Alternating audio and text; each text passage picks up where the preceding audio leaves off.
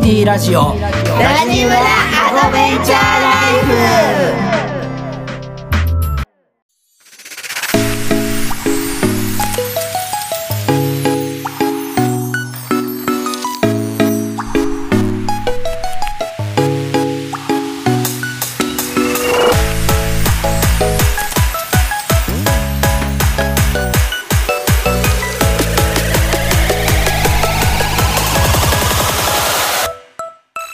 おはようございますラジオコミュニティラジムラアドベンチャーライフ村長夫人のみなです毎週月曜金曜の週2回朝6時からポッドキャストアンカーを拠点に配信してまいります今回は村長と縁側トークと題してラジムラリスナーさんだったりゲストハウスのお客様だったりたまたま出会った方だったりそのようなご縁があった方たちをゲストに迎え今日一日あったこと嬉しかったこと悩んでること夢などいろいろな話をしていきたいと思いますそれでは今日もみんなでワイワイ縁側トーク最後までお楽しみください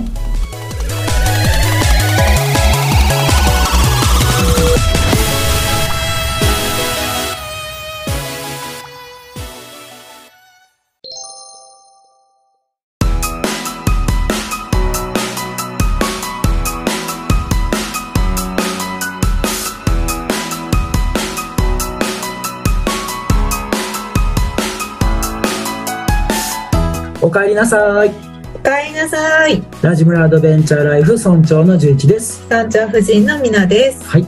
今回は、えっと、縁側トークってことで、えっと、福岡からゲストを福岡からはい、お呼びしております、ははい、えっ、と、大家さんっていう方なんですけども、はいえっと、まあ、去年で、去年ね、い去年ね、あのゲストハウスに、あのー泊まりに来てくださって、うんはい、で、そこで、なんかすごいね、いろんなお話聞かせていただいて、で、あのー将来。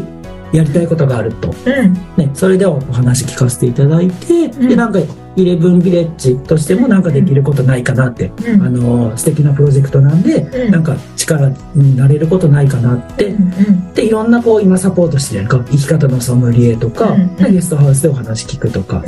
で、まあ、ラジオも、ね一応夢の夢実現のサポートっていう形で、あのしてるから今回そのラジムラ通じてちょっとでもねあの、うん応援させていただけたらなってことで出演お願いしました。はい、はいでは、うんえっ、とゲストのことをお呼びしたいと思います。はいお家さんです。こんにちは。はじめまして。えっと、九州福岡県からお家みつると申します。よろしくお願いします。よろしくお願いしますお家ですね。で、みつるは満月の満です。はお家マンで覚えていただきたいと思いますんで、よおろしくお願い家します。い。よろしくお願いします。お願いします。私、今52歳になりまして、うんえっとですね、1年前に会社を退職しました。うん一つ目的がありまして、うんありのままの自分、うんありのままで入れる自分が、ありのままの自分で入れる場所うんを見つけてたをしたいと思ってまして、うんまあ、会社を辞めまして、うんそれでイレンベーサーのように、うんブラウドを作ってですね、うんうんであのありのままの人を受け入れるうん場所を作りたいなと思って今準備してますうんでこの春から対応予定ですよろしくお願いいたします、よろしくお願いします。ね、うんってことで今日はあのお家さんからいろんなお話をお伺いしたいと思います。はい。まずなんですけど、あの大家さんは今えっとまあ50退職するまでですね。なんかどんな風にこう生きてこられたんですか？もう仕事ばっかりですねうーんほとんど仕事しててうん。本当に用事がないと休まないっていう感じでしたへえ。はいはいはいはいはいはい。うんうん。ただなんかずっとそれになんか満たされない気持ちがあって何の気持ちですか？は満たされないなんか心の中でずっとなんか残ってるような感じがあってですねいはいはい、仕事でプロはジェクトが成功してもですね何か嬉しくないんですよい。それは昔から最初からそんな感じだったんですか？でなんかその後一人で結構飲み行ったりしてなんかそういう寂しさを紛らわしたような感じでしたんでへー何か違うんかなっていうのはずっと感じて ましたはいはいはいはいはいはい。えっと20代前半とかもそんな感じだったんですか？そうしてもずっともう仕事をしてて、まあ、仕事の中で自己実現できるのが楽しくて、はいはいはいはい。でそういう仕事をしてたんですけども、まあ、今思えばうん。生活の質とうん。幸せイコールのような感じだったんですよねうん生活の質を上げれば幸せになるっていう感覚があってはいはいはいはい逆はにい。そういった地位とか上がっていったりしていて、まあ、いろんなものが手に入ってくると幸せになると思ったんですけどもうん。実際そうなってきても何もないっていうかうん。なんか胸さだけ残ってうん。ただ大切なものなんかどっかに置いてきたような感覚がずっとあったんですよねうん。なんかどっかで間違えてるんじゃないかなっていう感覚がずっとありました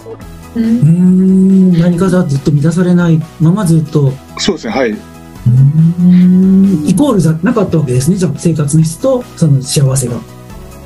そして今思うのはやっぱ幸せの中の一つの手段としてうん生活の質があってうん。うんだからただ生活の質が目的になってしまったんでうん。だから幸せな時間とかいうものは逆に犠牲してしまったと思うんですよね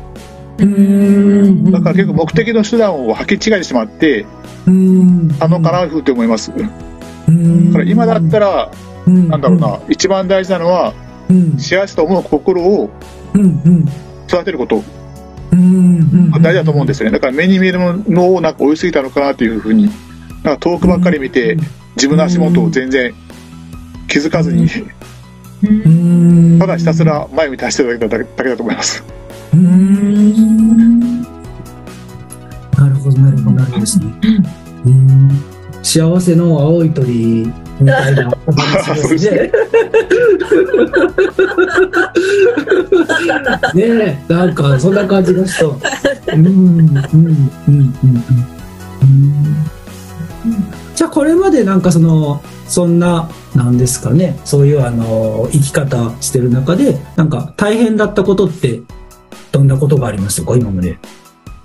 大変だったことうん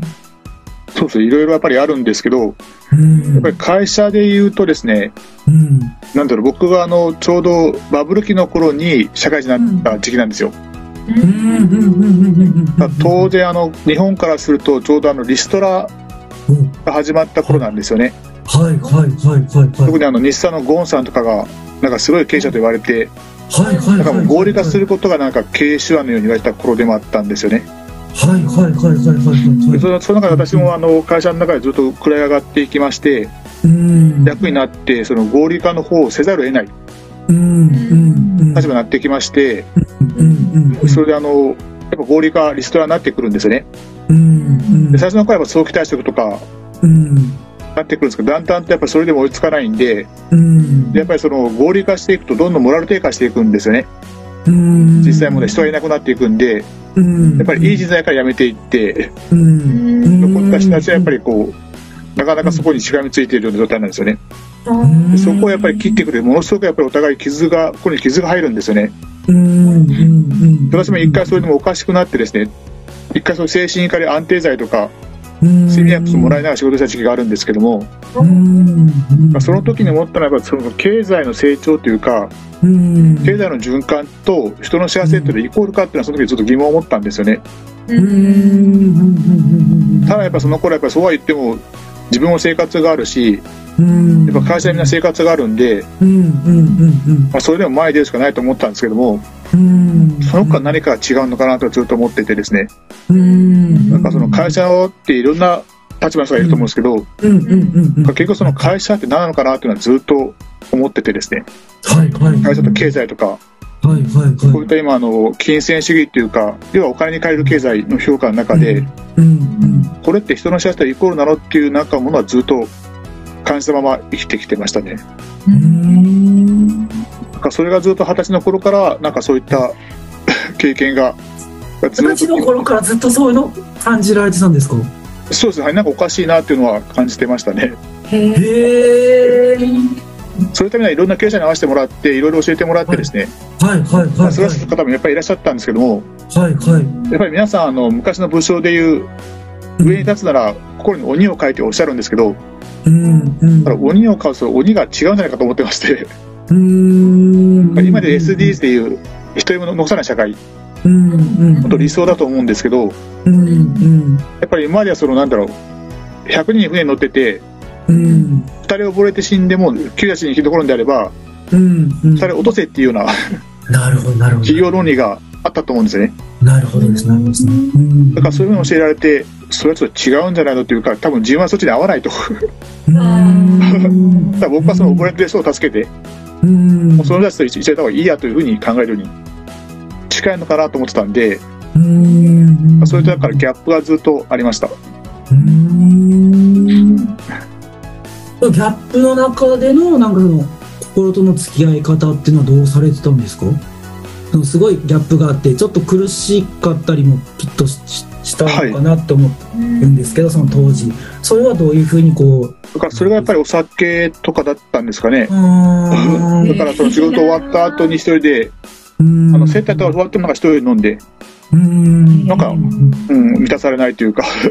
うんいう気持ちを抱えたまましてましたねでちょっと話は変わ変わって、まあ、そんなその会社員時代なんですけど、なんか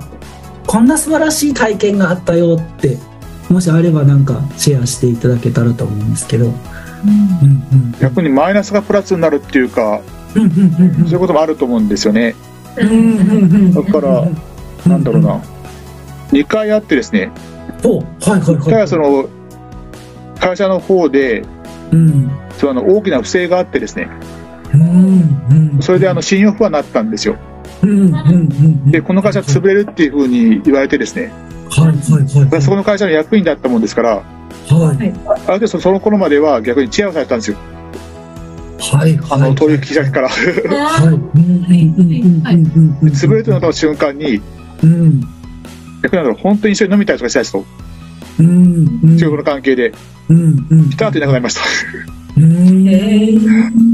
で反対にその全然そういった付き合いしなくてですねうん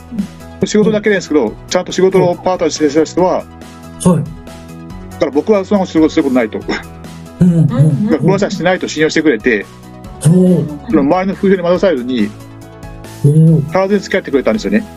うんで同じような経験をもう一回やって、まあ、その会社結局退職したんですけどもうんで次の会社の中でうん僕は営業の中でうんマージンもらってると 取引先から、おはいはいはいはいとはいいう噂になってですねはいはいはいそはれいで約束を外されたんですようんうんうんはいだうんから同じことでうんそうなると物語た人はさーっと引いていくんですよねうんうんだからもう全然そうじゃないその部下とかうんうん工事長とかもう全然関した人もいてうんうんそういうなんだろ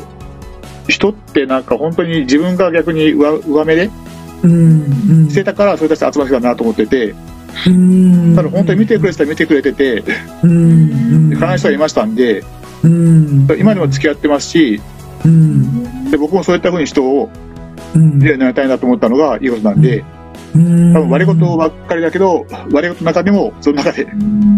むしろ逆にマイナスがあるからうんそのプラスにもちゃんと触れるのかなというふうにうん感じましたうんえっと、で51歳の時にあの、はい会社を辞めて、えっと、今の、ね、活動っていうか仕事をされるようになったと思うんですけどもはいこれはなんかあのきっかけとかどんなきっかけでこうえっと転職じゃないです転職じゃない違う辞めて次に行こうって思ったんですか、そしたらあのーうん3年前とから自殺予防のずっとボランティアやってましてうんうんうんうん、でその中でですねうんうんあの今やっぱり若い子のうんうん自殺者が多いんですよねうんで話聞いてみるとうんなんだろうあのうんあの市販薬の錠剤をうんうん過剰摂取してる子も結構いましてうんうんただそれがあの昔のやつ非行とか興味本位じゃなくてうんいや普通にいい子でいたいからうんストレス発散としてうん飲んでるとうんこれ非常に多いって話を聞きましてうんだから何なんだろうなと思ってですね普通に見れば本当幸せな家庭で普通の女の子がうんそういったふうにしてずっと心になんかうん抱えててうんうんうんうんやっぱり誰にも相談できないうん状態で自分が一人で心の悲鳴を一生懸命抑えてるうんうんってことがあってですねうんでこれって何だろうと思いながらですねうんうんでそういったふうに思っていった時にうんうんやっぱりその心のつながりっていうかうんうん僕昭和世代になってくるんですけどもやっぱり昔はあの個人のいい部屋がなくてうんもうちゃぶ台があってうんそこしかテレビ見えないからでそこで集まるわけですよねうんだからそこでやっぱり喧嘩をするけど結局交わせるしかないからうん話はずっとあったからですねうんただ今はやっぱり生活する時間がバラバラだしうん部屋はバラバラでそうですね僕も反省しますけどご飯食べながらスマホ見てるしうんで会話がない状態なんですよねうんだから近くにいても心が通わないっていううん感じになってしまってるんで、うんうん、それがだから心を通えるようになればうんそういった問題を解決するのかなと思いましてうんだからあの僕はもはその自殺予防の活動をしててやうんうんっぱりその心が悲鳴上げてしまった人うん一旦そのもう耐えれなかった人っていうのはうんやっぱそこから上がってはいけると思うんですけどうん大変なんですよねやっぱりうんうんもう逆にそこから上がれない人もやっぱりいますし何回も見せする人もいますしうんだからもっとそうなる前にだかうんうんら自分のこの原因風景というかうん自分の帰る場所を持ってればうんそこに戻れると思うんでうんだからそういった場所っていうかそういった空間になるようにうんうんやっぱり僕みたいな世代っていうのはうん多分仕事一辺とお父さんお母さん多いと思うんですよねそうですね本当そうですよねだからそれを一回やめてうんで観光地に行って観光するんじゃなくてうんまあ本当イレブンフェスタもそうですけど本当そこに行ってですようんの空間の中でうんそこでもう家族でうん片谷さんにちょっと話してほしいなとゆっくりですうね、んうんだからもう思いっきりもうんうもういろいろなんだろうその地のものを買ってきてうんみんなでこう料理作って料理食べてうんでそこでゆっくりこう話をしてほしいなと思いますうんだからそうすることによってなんか大事なものに気づいてくれればなと思うのとうんあとはもう一つはあのこれそう若者向けにうんうんうんワークショップをしたいんですよねおはいはいワークショップですねはいだかはらそれ立ち止まってみてうんその自分の居場所に気づくようなうんかつて過去を振り返りながらうん過去を振り返って未来を見つめるうんでその中でうんあの豊前市ってところでやろうと思ってるんですけどやっぱり山海川があって自然がありますんでうんうんその中でまたゆっくり自然とか触れながらうんうんだからそういったあの自分の本来の心っていうかうんそういうために気づいてほしいなってことをやっていきたいと思ってますうんだからちょうどあの去年友達と遊ぶ時にあの、うんカードゲームさせてもらって、あ家族家は 族っていいうかなん息か子すごいなたんちか笑ってですねしたんでだから相手のが理想です ありがとうございますだから本当何もないじゃないですか本当に本当にただトランプがあるだけでそうですねあんな楽しい時間を過ごせるんだからうんだからそこに人がいればですねうんうん何もいらないじゃないですか 本当は、だうんそうですねそうですねうんからそこに気づけるみんなが気づければなっていうふうにうん価値観そういうところなんでなんかそういったものもあるよってことにですねうん気づいていつかそこに止まればいけるようにしてしたいなというふうに思ってます、うんありがとうございます。で、今、その場所を作るために、今、チャレンジしてることがあるんですよね。はいうんうんうんうん。どんなことを今、チャレンジされてますか、今のクラウドファンディングに挑戦中で、はいはえい。っと、1月20日まで、うんうん1月20日はい、まで挑戦してます。うんうんうんうんだからちょうどリフォーム費用を買ってますんで、うんまあ、その人一部を、うんうんあの、クラウドファンディングで集めたいと思うのと、うんうんあとはあの、一応2万人に閲覧してもらえた目標がありますんで、うんまずこういう機会に2万人に見てもらおうと、クラウドファンディングの思いをですね、書いてる思いを、いう目標を持ってます。うんで、まあ、来てもらいたいですし、またそういった同じようなことをうん思われてる方、されてる方とまた仲間になりたいんで、うんそういうつながりを持つためにも、今一生懸命周知をしております。うんなるほどですね、なるほどですね。うん、だから、その、借りるとかじゃなくて、クラウドファンディングを選んだんですか仲間集めであったり、もっとこう広めるって意味も込めてだったんですかクラウドファンディングを選んだんですかそうですだから、はい、あうの、んおそらく銀行とかで借り入れもできるんですけども、うんうんうんおそらくやっぱりその仲間っていうか、思いの共感をしていきたいんで、だから一つ一つのこう、点が線になっていくようにですね、うんしていきたいです、し、またいろいろ勉強させてもらいたいんで、うん、実際今されてる方うんにもそういった声かけてもらって、アドバイスいただいたりとか、うんうんどちらもありますので、今から私もしたいって方もなんかメッセージもらってて、うん。だからぜひこう先を行ってるから一歩前行ってるから教えてほしいと、えー僕もレベルしたみたいに僕が2歩3杯行って方いらっしゃるんでうんうんその方勉強したいしうんまたそれがまた輪になってですねうんうんで日本のこうあちこちでうんなんかそういった人がいらっしゃる場所ができればいいなというふうに思思います。いいですね、いいですね。そういう場所が日本中できたら、どんな、あの、未来が待ってそうですかどんな社会になりそうだから本当にその理想論うん、うん、うん。ないしは SDGs っていう本当に一人のものを取り残さない社会ってうん。言われますけどでそれってやっぱり多様性を受けることだと思うんですよねうん。うん。だから本当にそんな風にしてに人がありのままにやれるってことはうん、その場所がうん多。分その人をそのまま受け入れる場所だと思うんですよねうん、うん。そこでやっぱ多様性が生まれてくるんで、うんまあ、。教育にしても仕事にしてもうん。何か新しいものが生まれてくると思いますうん。だから僕は思うんですけどあのうん。 AI が人を超えるとか言ってますけどうん。じゃなくて人が AI に寄っていってると思うんですよね人に、人が人が AI に寄っていってる寄っていってる。うん、うん。だか、ら本当に人が多様性を持てばうん。 AI が全然関係ない世界が生まれると思うんですよううんんでそこが本当に人を幸せと思うんでうんうんだから本当にそういった人を人をありのまま受け入れる場所うんうんがどんどん増えてくればうんなんか新しいものが生まれるかなと思ってますうん多分それは多分都会じゃなくてうんうんうん地方の可能性があるのかなと思ってますへへえ。えそれはなんでなんですかなんか最近こうやってあのうんウェディングさんもそうですけどやっぱいろんうなんそういったあのところ見させてもらってですね待ち合わせるところやうんうんっぱり都会よりも皆さんなんか柔らかいっていうか多多様性を持たれてる方が多いんですよねへえだからなんか田舎ってのはなんかそうなんですかねそこのなんか町があって村があってうんこう他人の人付き合いの風に生まれた方もいらっしゃいますけどうんだから逆になんかいろんなものを受け入れる要素をすごい持ってるなと思います。へえ はいうんだからやっぱ多様性ってそういうところから生まれたかなと思ってますんでううんん逆に規制がないというかうんところが強みかなと思いますんでうんそういうところはいろんなものが生まれてくればなというふうに思ってます。 なるほどです。いいですね、いいですね。うん今回その宿をするとこも地方なんですよね。そしてはいうんうん市ですけど人口3万人切ってるんでうんうんうん本当に観光資源になりまないところなんですけどもうんうんだから山とか海川は綺麗なんでうんでそこでやっぱりのんびりと過ごすことができると思いますんでうんうんうんお家さんから見てその地域の魅力っていうのはどんなところが魅力ですか。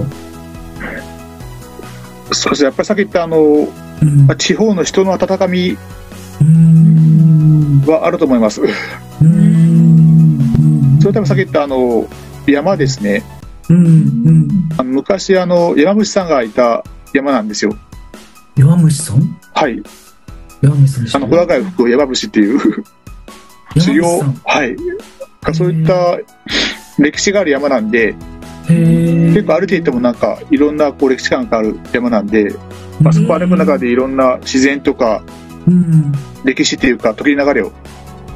うん感じる場所でもあると思うんですようんそれというのはリトリートには適してるのかなっていうふうに思って ますだうん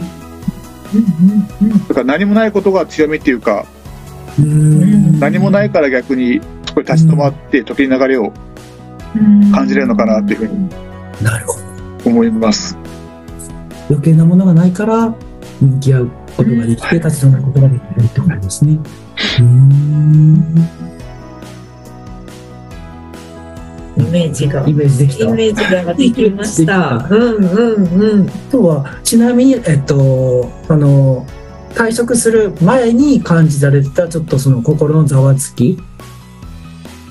があったって言言ってたと思うんですけど今はどうですか今ですねストレスがないんですよおー本当ですかえー、えー、はでいなはんいかあはのい健康診断ですねはいはい退職して受けたらはい数値が全部良くなってるんですよ えー、えそうなんですか。はい。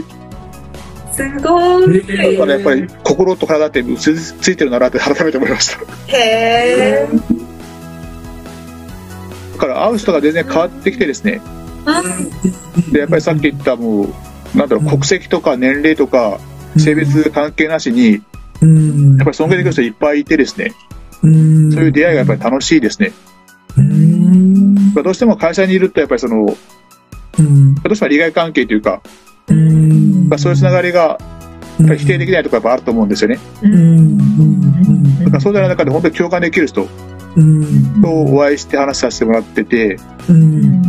うん、そういった意味ではすごい楽しいですね。出会いがすごくうんワクワクする毎日です。へへーすげえ。いいですね、いいですね。今多分クラウドファンディングもそうですし、その宿の立ち上げで多分めっちゃ忙しいと思いますが、ーそれでももう楽しいっていうのはいいですね。だからもう本当にだからクラウドファンディング始めてからもそれが縁でまた人と出会えてるんで、うんそこですごくいろんな勉強できるんで楽しいですね。だから多分しなかったら会うことなかった人たちからいろいろこうメッセージもらったりして、まあ、それは心に響いたりするんで、やってよかったなと思います。 うんなんかあれよね、そのお家さんのうん周りのにもすごいなんかあのいい影響がうん広がってそうだなって思います。お家さんのこうなんていうんですかね変化を見て、うんなんかいろんな方に勇気とか元気をすごい与えてらっしゃるのかなって、なんか話聞いてて思いました。そうですだから私が今52なんですよね。うんやっぱおそらく今50代で、多分今定年は70まで伸びてきたじゃないですか。皆さん迷ってると思うんですね。このままずっと会社に残るべきなのか、チャレンジするべきなのかっていうのがあると思うんですよ。だからすごいいろいろ聞かれるんですよ、皆さんから。どんなんて。どんなこと聞かれるんですか？皆さんは生活とかあるし、ややっぱ環境を変えて人間が変わってくるから、そこでうまくいくかとか、 やっうんぱり皆さん心配があるけども、本当はそうしたい方も結構いらっしゃるんですよね。あーなるほうんだからそういった人たちが逆に参考になればなというふうには思いますね。うん僕はあの7つの習慣っていうのがすごく好きで、はいはいはいはいはいはいはいはい。 7つの習慣の中にあるのが、うん要はその自分の葬式の場所、場面を思い出す、フォームを想像しなさいと。自分の何の場所ですか？葬式の場所ですね。そうす葬式の場所。自総分の集葬場所ってどういうことですか？要はあの葬儀場で自分は家屋に入っていますと。はいはいはいはいはいはいはいはい。そこに誰にいてほしいですかと。はいはいはいはいはいはい。誰に泣いてほしいですかうん誰になっていってほしいですかっていう中で、うんうん多分僕が思ったのは、おそらくそこに会社の人に別に来てもらわなくてもいいなと思ったんです。うん。もっと家族とかうん友達とかで来てもらいたい。し、うんうん。で、そう思った時に、なんだろうな、うんでも時間をどっちに使ってるのと思ったら、あ後で返してなんですよね。逆にこっち側を逆に犠牲にしてるんですよね。うんうんだからそれが多分、さっき言った自分の家屋に入るときにうん後悔しますよね。うん。確かにうですねだからその人生の終わりから逆算するっていうか、うん時に大したものに気づいて、うん。そこにど時間をかけようと思思えると思うんで、うんうんうんうんだから皆さんそこにはやっぱ気づくんですけど、うんうん最初に言ったらやっぱ生活の質、うんやっぱ幸せイコールっていう僕たちの世代のやっうんぱり頭が抜けきれないんですよね。うんうんうんうんうんだからやっぱそこをやっぱり違うものを見つけて、でもそれでも逆に生活できてたん思った瞬間皆さん安心されて、うんなんか自分やってみようかなというふうに思われるみたいです。うんなんかそうですね僕今40なんですけどやっぱ4050代の4050って大体その人生でちょうど半分じゃないですか折り返しなんでそっからこう生き方考えるって方やっぱすごい多いって聞かれます聞きます、うんうんで僕自身もねなんかねちょっと考えたりしますし、うんおそらくもう会社員としてはもう完全にもう折り返し点超えているじゃないですかね。うん、ああ、確かにそうですね、そうですね。うん、だからもうそういった意味では終わりが近くなってきて、ゴールが見たときに、うん、本当にやっぱりこのゴールでいいのっていうやっぱり疑問は皆さん持たれてると思うんですよね。うん、うん、うん、うんだからそれを持ったまま走るのか、一回立ち止まってみて、うん、うん、あと考えてみて、それも走るのか、うん、道を変えるのか、ううんうんやっぱどっかでやっぱ止まる勇気は必要だと思います。うんいいですねいいですね、うん、そんな方々もねあのー大家さんの宿にリタリターンですかねリターン、リターンに訪れてくれるかもしれない来そうですねうんうんうんうんうんうんみんなが原点にねね戻れる場所ですね。うんね。ベルンベルト近いよね。で、僕らもなんか始まりの場所ってよく言われるんですけど、ね、リターンも近いよね。近いね、近い。うん。僕もぜひあの、ちゃぶ台を作りたいんですよ。ああ、ぜひぜひ、ちゃぶ台めっちゃいいっすね。やっやっぱちゃぶ台いいですよね。そうです、あれはいいっす。う前もね言われてましたね。んうん僕はちゃぶ台は原風景です。いいですね。楽しみにしています。 はい。うん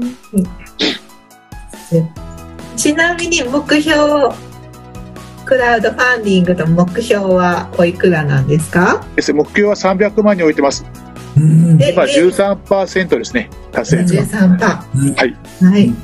わかりましたう。んうん今からねグイッとそうだね、そうだね、そうだ加ね。速うんするようにうんうんうん応援してます。ぜひよろしくお願いし ます。はいぜひ、はいあの、リスナーさんもう、んマツプロジェクト、あ、リンクね、あ貼のっ、ときま貼っす。ときますので、あのぜひはい。あぜりがひ。とうございプます。ロジェクトの、うんあのーえっとねうん、プロジェクトの上の方にタブがあって、そこに活動報告っていうのがね、結構あの、大家さん、結構あの、うんうん頻繁にっていうか、たいろんなこと書いてくださってるから、そこも結構おいいかも。うんうん。合わせて。合わせて見ていただけたらなって思います。うん具体的になんか、すす、なんか具体的なこと結構書かれてるので、うんうんうんより詳しくうん。知れますね。うんはい。うんはい。じゃあ最後何か、あのー何がいいかな。リリスナーさんになんかメッセージあればお願いします。大家さんの思いでもいいですし、何かこうメッセージ。うん。そうですね。だから、うん。本当にだから、なんだろうな。うん。ありのままでうん。の自分でいる場所うん。が日本中どこに行ってもあったら、うん。なんだろうな。本当にあちこち笑顔が笑顔つながって、うん。笑顔が笑顔を呼ぶと思いますんで、うん。だから本当にそういった縁を大事にして、うん。そういうつながりが、いつかそれが輪になっていきたいなと思いますんで、うん。もしそれが共感できる方がいらっしゃったら、本当につながってですね、うん。みんなでそういった多様性を受け入れるうん。うん社会になればなと願ってます。またよろしくお願いします。はい、ありがとうございました。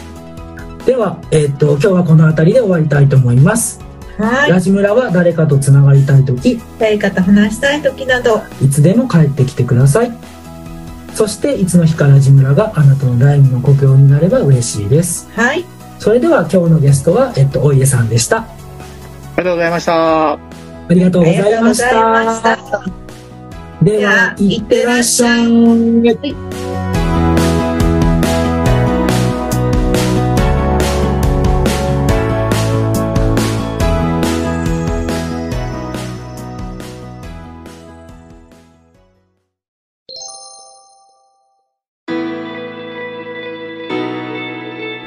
自分の事業をもっとより良くしたいんだけどどこに相談したらいいかわからないんだよね仕事のこともそうだけど家族のこととか体調のこととかいろいろ相談できたらいいなぁと思ってるあなた今のあなたにぴったりな人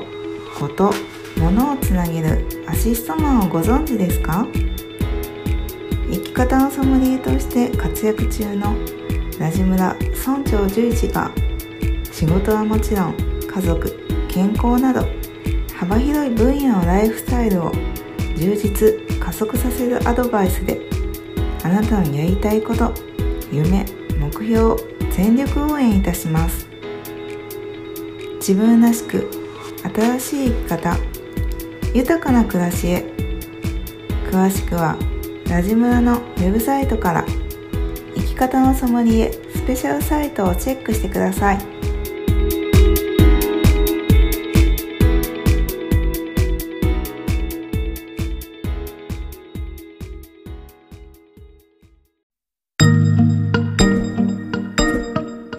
最後までお聞きいただきありがとうございました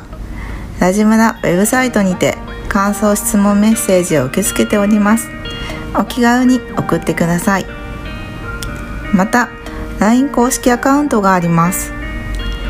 お友達登録をしていただくとラジムラの最新情報を知ることができたり村長宛てにメッセージを簡単に送ることができます詳しくはウェブサイトをチェックぜひ登録お願いしますそれではまた次回お耳にかかりたいと思いますありがとうございました。